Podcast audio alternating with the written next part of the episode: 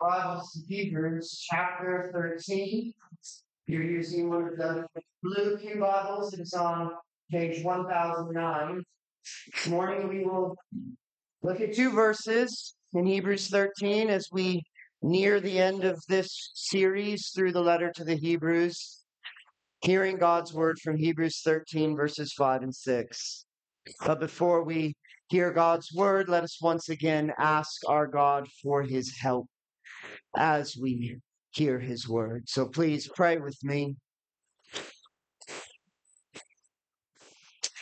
Father, you have said, stand by the roads and look and ask for the ancient paths where the good way is and walk in it and find rest for your souls. So, Father, we ask that by your Spirit you would lead us to walk again along the ancient paths of your word. We know that is where the way is good, and it is where we will find rest. So be with us now, we pray, in Jesus' name. Amen. Brothers and sisters, hear the word of the Lord to you this morning from Hebrews chapter 13, verses 5 and 6. Keep your life free from love of money and be content with what you have. For he has said, I will never leave you nor forsake you. So we can confidently say, The Lord is my helper. I will not fear. What can man do to me? This is the holy, inerrant, authoritative, and sufficient word of God. And we give him thanks for it. The world is in the midst of a universal epidemic.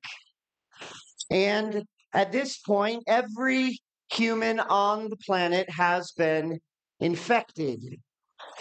Now, the disease is not found in any organ or system of human anatomy, and no earthly cure has ever been successful against it, although many have been tried. This is because it is a disease of the soul. It infects your will, your affections, and your thoughts. The disease is commonly called discontent. Now, if you're not convinced that you suffer from this disease, I do have an at home test that is 100% accurate. What I want you to do is take two fingers, pointer, middle finger, place it either on your wrist or on your neck. And I want you to feel for a pulse. If you do not feel a pulse, then you might want to step out and call 911. Something is wrong. But even if you do feel a pulse, I have bad news for you, for something is still wrong. It means you have been infected. For this disease is hereditary, it is contracted at conception, even though it may take some time for symptoms to manifest. And unfortunately, there is no such thing as natural immunity because it is a disease of your very nature. But there is hope. For even though there is no earthly cure, there is a heavenly cure. The cure is contentment. And so we read in verse 5 the command be content with what you have. The contented soul is the healthy soul. It is also, as I will try to persuade you of this morning, the happiest of souls. Contentment is the third pleasing sacrifice of acceptable worship under the new covenant. For remember, if you've been here at Good Shepherd working through Hebrews with me, that Hebrews chapter 13 is answering what does acceptable worship, using that phrase you find at the end of chapter 12, what does acceptable worship look like now that Jesus has come and inaugurated the new covenant? And if sacrifices for pardon have been done away with in Christ, what are the sacrifices of praise which please God and we are to offer? Again, using phrase that you find later in chapter 13. And so the first two answers that we found in chapter 13 are brotherly love. Acceptable worship looks like brotherly love in verse 1. Acceptable worship looks like sexual purities, you see in verse 4. And the third pleasing sacrifice of acceptable worship that we find in verse 5 is divine contentment.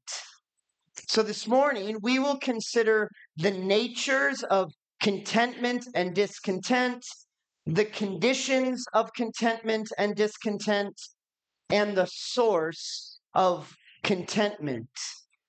Now, I know there's many other questions, there are many other applications that I need to address in dealing with contentment, for which I won't have time this morning.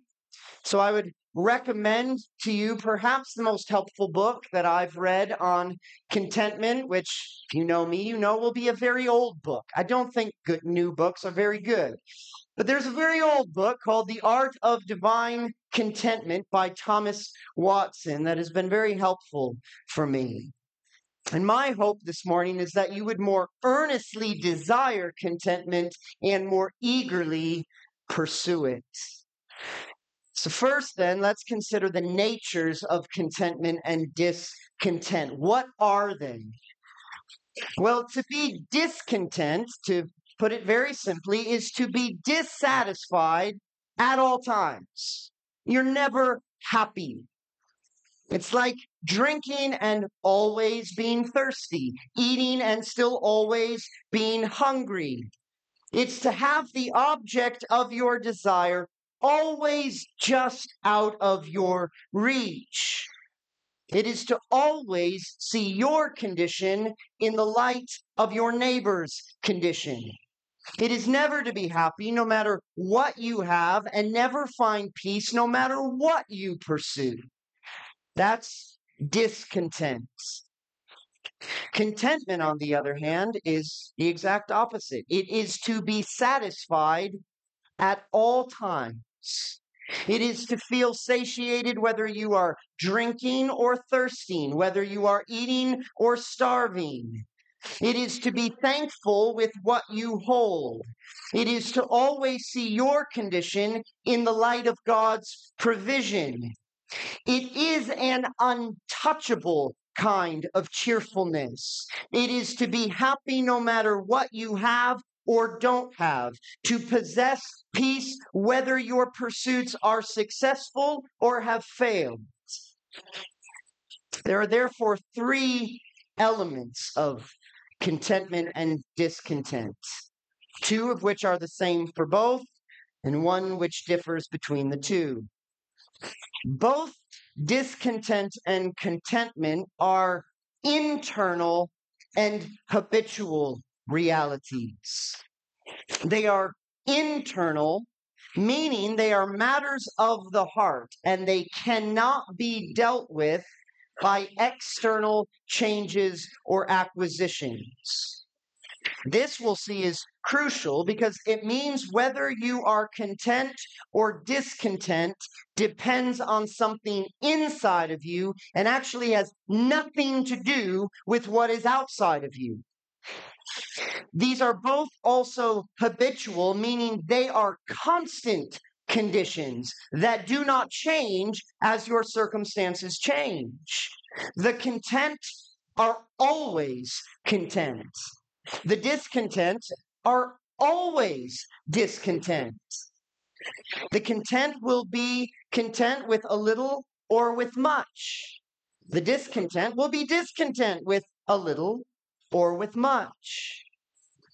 As Sinclair Ferguson once said, if you are not content with much, you will not be content with little. But if you cannot be content with a little, what makes you think you would be content with much? So discontent is habitual, as is contentment. This is why Paul says to the Philippians, I have learned in whatever situation I am to be content. I know how to be brought low, and I know how to abound. In any and every circumstance, I have learned the secret of facing plenty and hunger, abundance and need. You hear the constancy of Paul. His contentment is habitual, it is not circumstantial.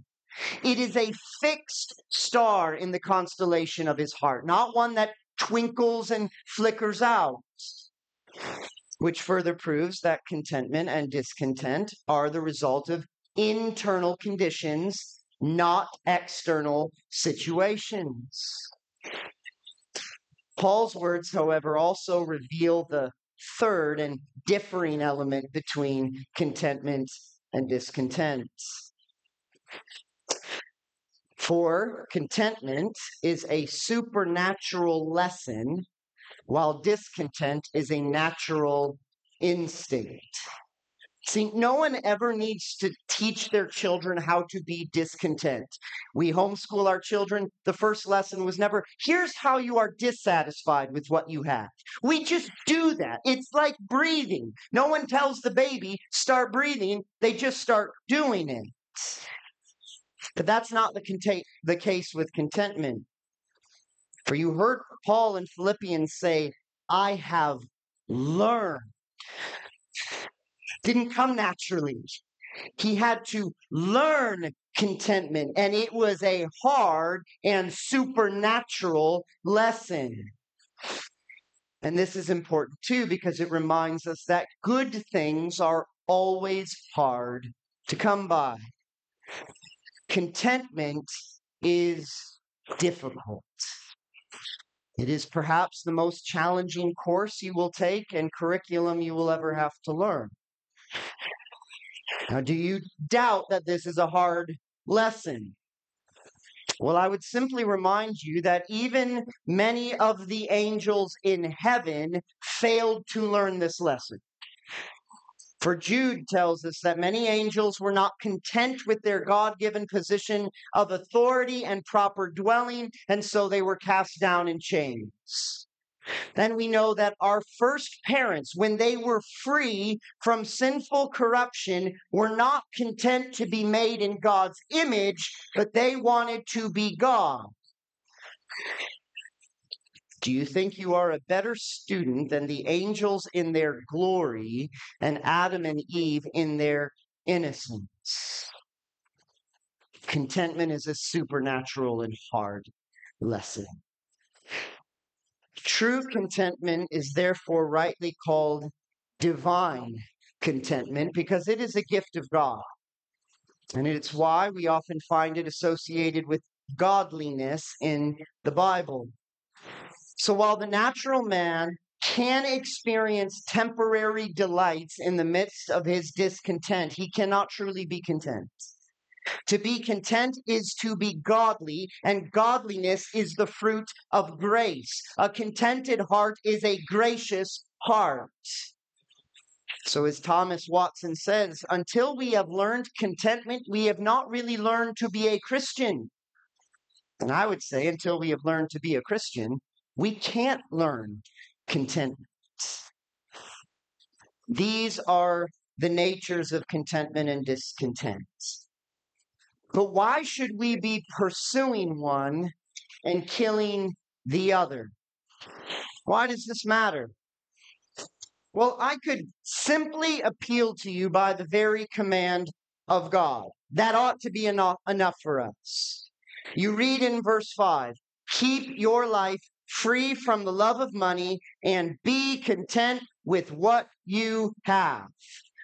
It's one and the same command just stated from two sides. So, negatively, it says, keep your life free from the love of money. And money here is standing for all kinds of earthly possessions.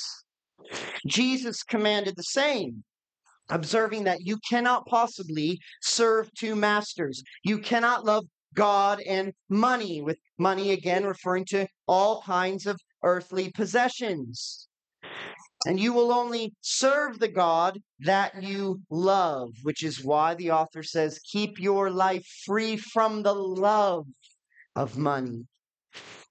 The emphasis on love again reinforces this is an internal command. It is a command for the heart. But then the author states the exact same thing positively. Be content with what you have. And this goes beyond just material possessions. Be content with whatever you have. This encompasses your entire earthly existence. So be content with the intellect that God has given you, the abilities He has given you, the finances, the job, the relationships, the achievements, the recognition or lack thereof. Be content with what you have in every sphere and dynamic of life. That's the command, which is why I'm not just talking about money. Yet I recognize that appealing to a divine command alone does not often move our soul because we are naturally very rebellious. And parents, as you know, just telling your kids, do it, I, I said do it, that doesn't often produce obedience. So thankfully, God in His Word gives us many motivations for obeying His commands, showing us that His good commands are always for our good.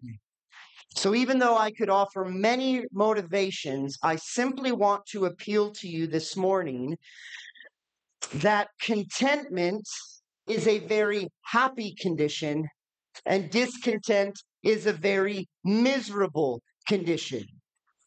For even though we do not naturally love God, we do naturally love ourselves and we like to avoid misery and pursue happiness. And so I am this morning just going to describe this misery and happiness. I'm not going to try and explain these conditions because I don't think I need to explain it. You, you know that discontent is miserable, and you know that contentment is excellent. It is happy. And so I just want to describe it again with various images and metaphors to just help you again feel what you already know. So let's compare the two. Well, life, as Ecclesiastes and James tells us, it is a vapor. It is short. It is here today and gone tomorrow. But discontent shortens this already short life because it wastes every today by pining after every tomorrow. Contentment, on the other hand, is eternal life every day. It fills today with peace and tomorrow with hope. A heart full of discontent is like a body full of dislocated bones. Every movement is painful. Contentment, though, is a body well aligned. Movement is just free and fluid. Discontent is like a soul out of tune. No matter what song you play, the notes sound sour. Contentment is a soul in tune. So no matter what you play, the notes are sweet. The discontent are like King Ahab, who had a kingdom but could not sleep, knowing that Naboth had a vineyard he didn't have. Contentment is like King David, who could sleep peacefully even when surrounded by enemies. The discontent cannot enjoy what they have, and so they never find joy in whatever they gain.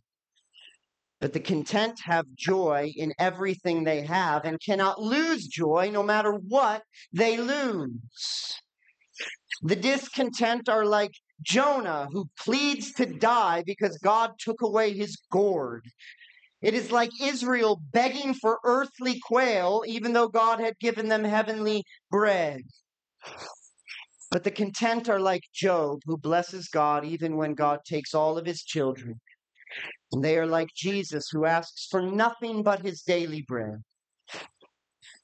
Discontent will corrode your comfort and swell your grief, but contentment will enlarge God's grace and buoy your soul up to receive even more comfort no matter high how how high your sorrows swell.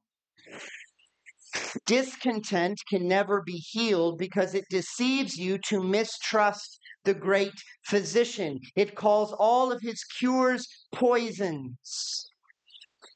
Discontent, therefore, will keep the heart from healing because it will keep you from God's holy medicine that would bring you relief. But contentment is an intelligent disposition that recognizes the wisdom and goodness of the physician, and so it welcomes everything he prescribes. Discontent is a danger because it is a sin that invites other sins to come feast at its banquet of misery. It is like the demon that finds the house empty and clean, and so invites seven spirits more evil than itself to come and enter. It is an open highway to temptation because the devil loves to fish in the troubled waters of discontent. It is a breach in the fortress. It is a tunnel for the enemy to enter in and storm the soul. But contentment is safety from sin and temptation because no suffering can overpower it. It's like antibodies seeking and killing envy, bitterness, self pity, impatience, and despair.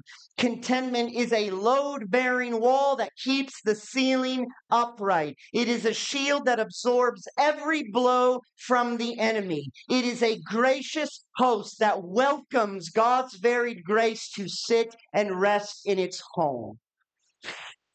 Discontent will find a curse in every blessing and loss in every gain. Contentment will find blessing even in curse and gain even in loss. Discontent will always mistranslate God's providence, saying, like the Israelites, after God freed them from Egypt, God brought us here to die. But the contented soul is a wise interpreter, always advocating for God against unbelief and impatience. It knows that God has freed us to save us. So while discontent always will interpret God's works in the worst possible way and turn them into accusations, contentment will always take God's works in the best light and turn them into praise. Discontent will add weight to every burden. Contentment will give strength to the bearer. Discontent will make every man unreasonable, every sorrow unbearable. It will prolong trouble even after relief has come, but contentment will produce patience in trouble as you wait for relief. Do you see it is not actually trouble that troubles your soul. It is discontent that troubles your soul. It's not the water outside the boat that's going to sink you. It's the water that gets inside the boat that will weigh you down into miserable depths. You think you are discontent because you want, but you want because you are discontent. So, no matter how clear the sky and still the wind, the sea of your soul will remain restless and discontent. To be discontent is to live with a devil in your soul that will make it a little hell. It is to have death in life. But contentment is just floating on a still lake. The waters will gently flow, whether it's light or dark, whether it's a storm or a calm day.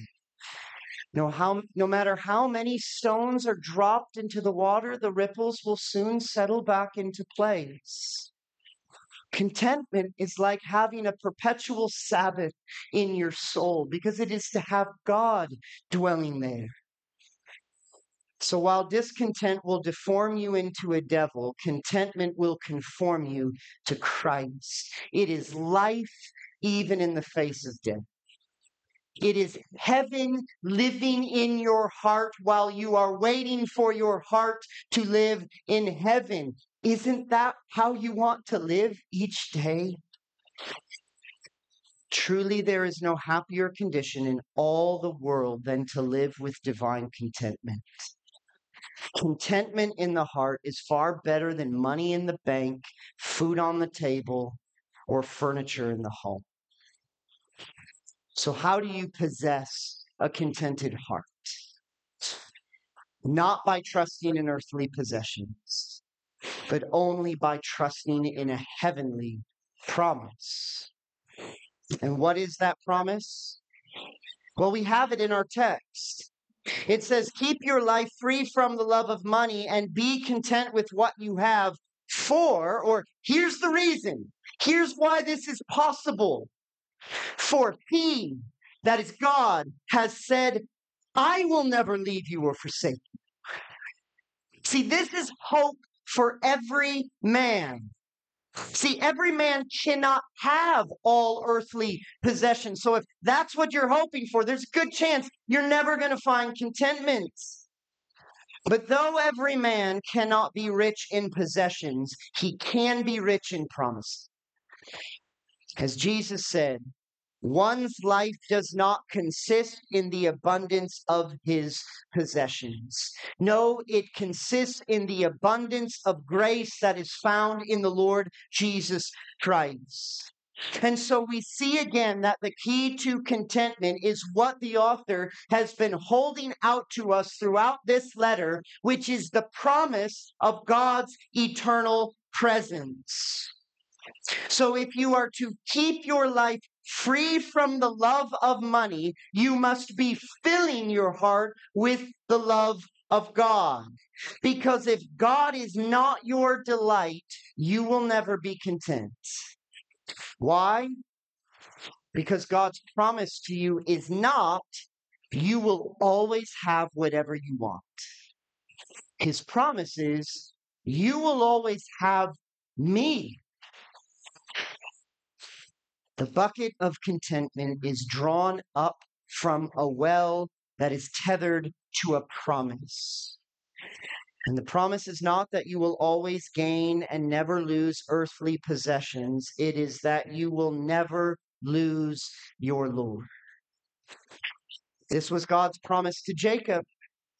He said, Behold, I am with you and will keep you wherever you go for I will not leave you until I have done what I have promised you. This was also God's promise to Joshua.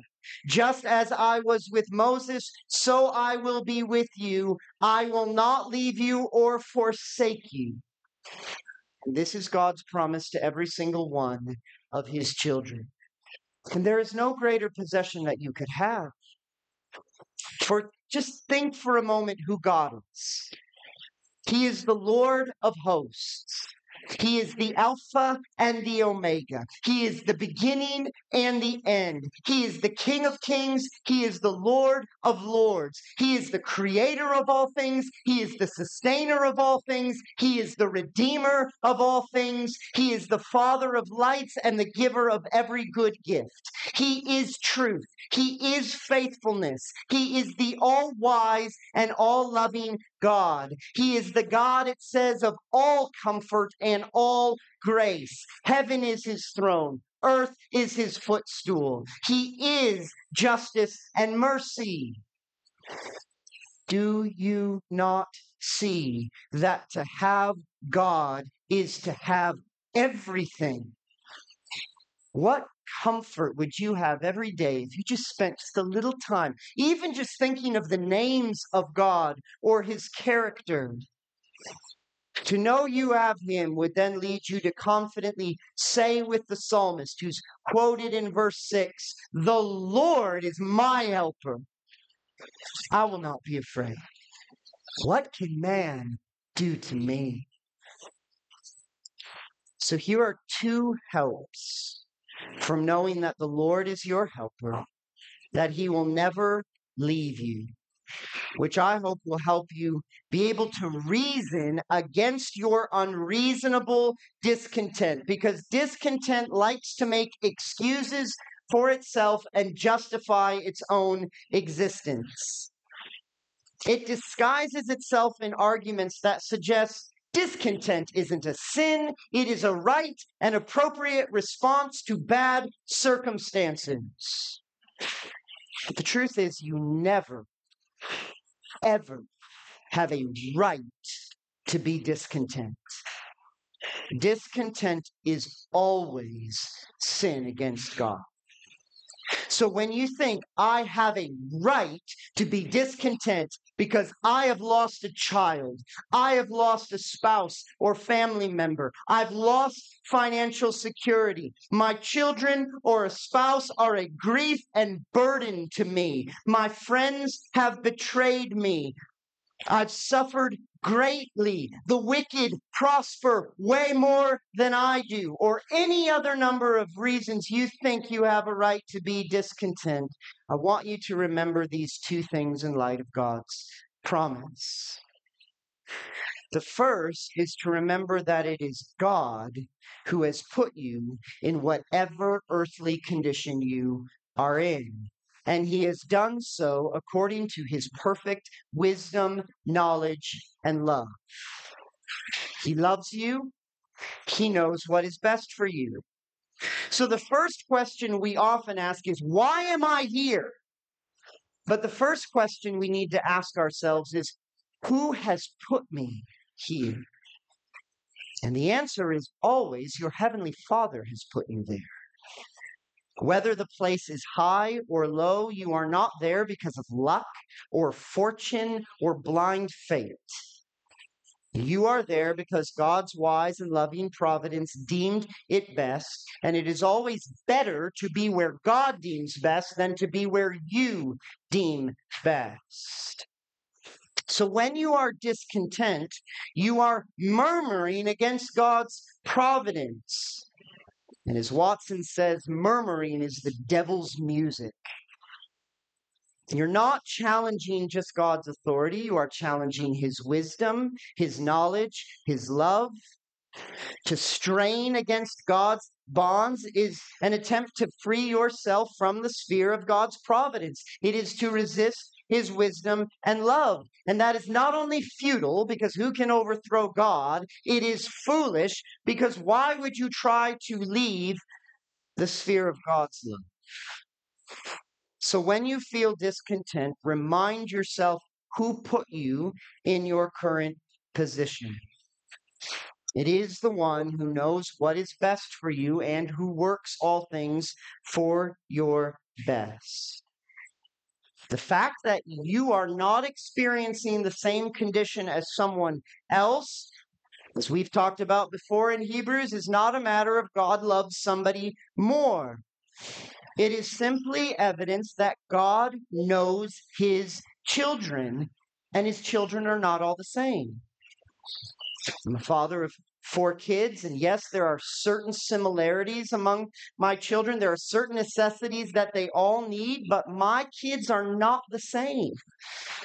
What helps one might hurt the other. What humbles one might puff up the other. So I can't treat them all in the exact same way. And in this way, God will give you what is good for you, and he will withhold what is not good for you. And there is a difference between good in itself and good for you. It's not the same. So Watson says the wise God has ordered our condition. If he sees that it is better for us to abound, we shall abound. And if he sees that it is better for us to want, we shall want. Be content to be at God's disposal. God sees in his infinite wisdom that the same condition is not convenient for all. That which is good for one may be bad for another. One season of weather will not serve all men's occasions. One needs sunshine, another rain. Find that image very helpful for me. Somebody who's maybe he has seasonal affective disorder, they're sad, they need sunshine. The farmer needs the rain. If we just do the same for everybody, our various needs will not be met. So you may experience more adversity than someone else because God has fit you for more adversity and he will give you more blessing out of it.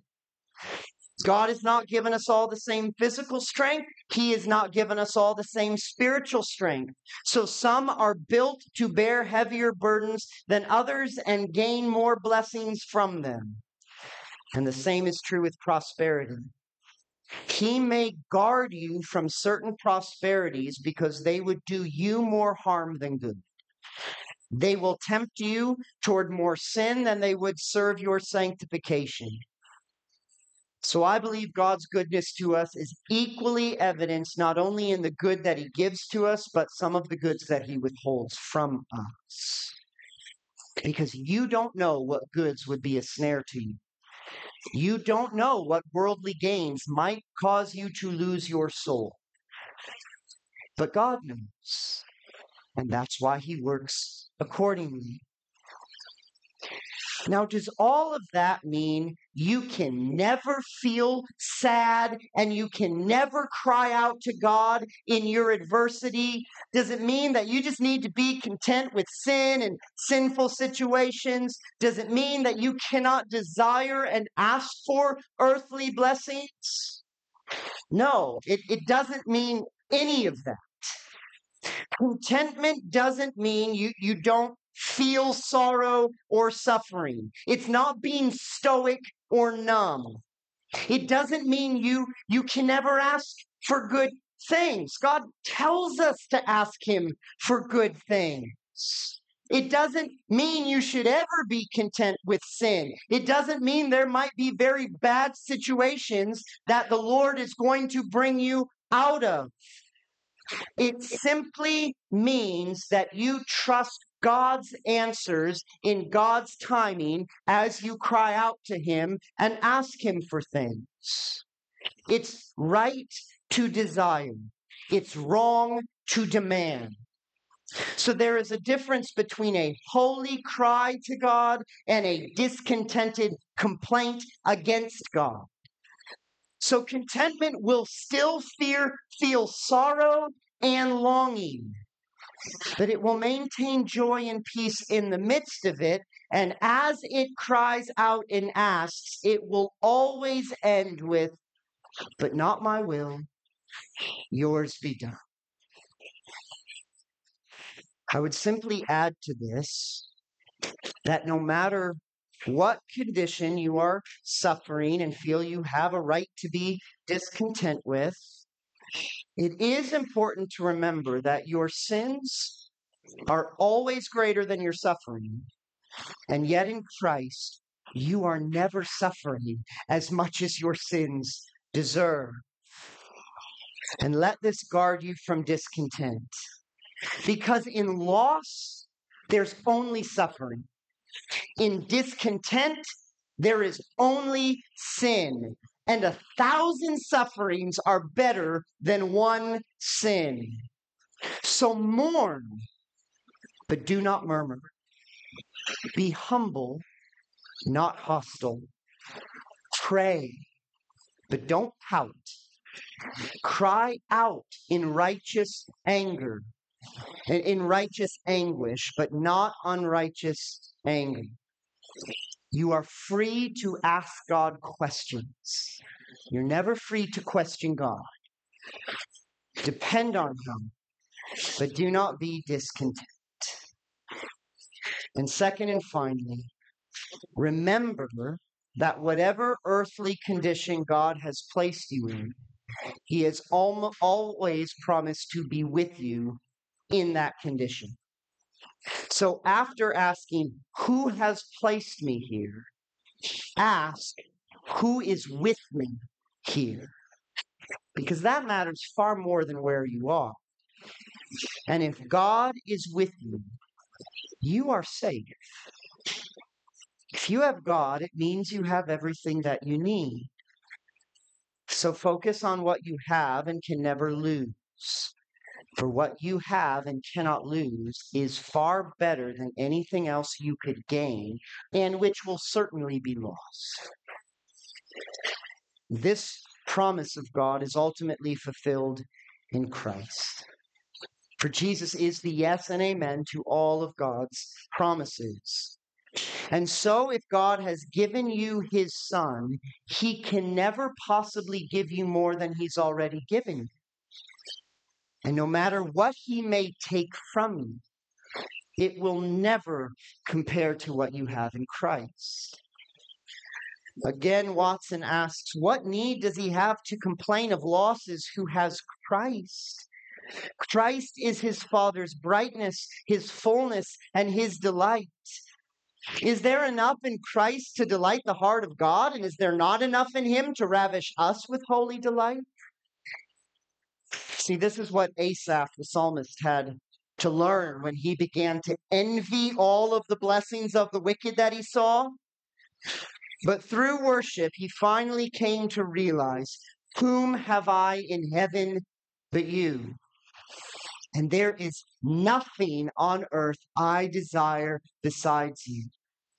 My flesh and my heart will fail, but God is the strength of my heart and my portion forever. You see, earthly blessings are not the only, nor are they the best things. The prosperity of the wicked should actually lead you to pity more than envy, because earthly blessings are the most of heaven they will ever know. They have received their reward, Jesus says. Would you really envy a man a gourmet meal that he's eating right before his execution? And also remember that God's grace is far greater than his gifts. You ought to prefer grace without gifts than gifts without grace.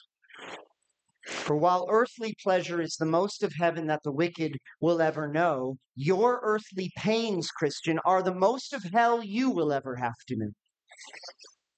So desire God's grace, which is found in Jesus.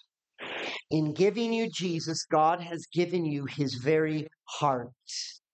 You have your portion. And he is an inexhaustible, indescribable good. The light of all earthly pleasures compared to the light of Christ is like the light of the stars compared to the light of the sun. Yes, starlight is good, it's beautiful. But who complains when they're standing in sunlight I've lost the light of the stars. It's not the same. You cannot have starlight and sunlight at the same time. One must give way to the other. So sometimes God will withhold good things from us to give us something better. And so I hope you see again, just as we saw when dealing with the fight for purity, that the fight of faith here is not predominantly a fight against what is bad. Yes, we are to fight against the pleasures of sin, but we most effectively do that by fighting for a greater pleasure. So the fight of faith is not so much a fight against what is bad as it is a fight for what is better. Hasn't that been the argument throughout Hebrews? As he warns them, he doesn't keep trying to persuade them, arguing everything is bad, bad, bad. He tries to persuade them, arguing there is something better, better, better. And that better is Jesus Christ.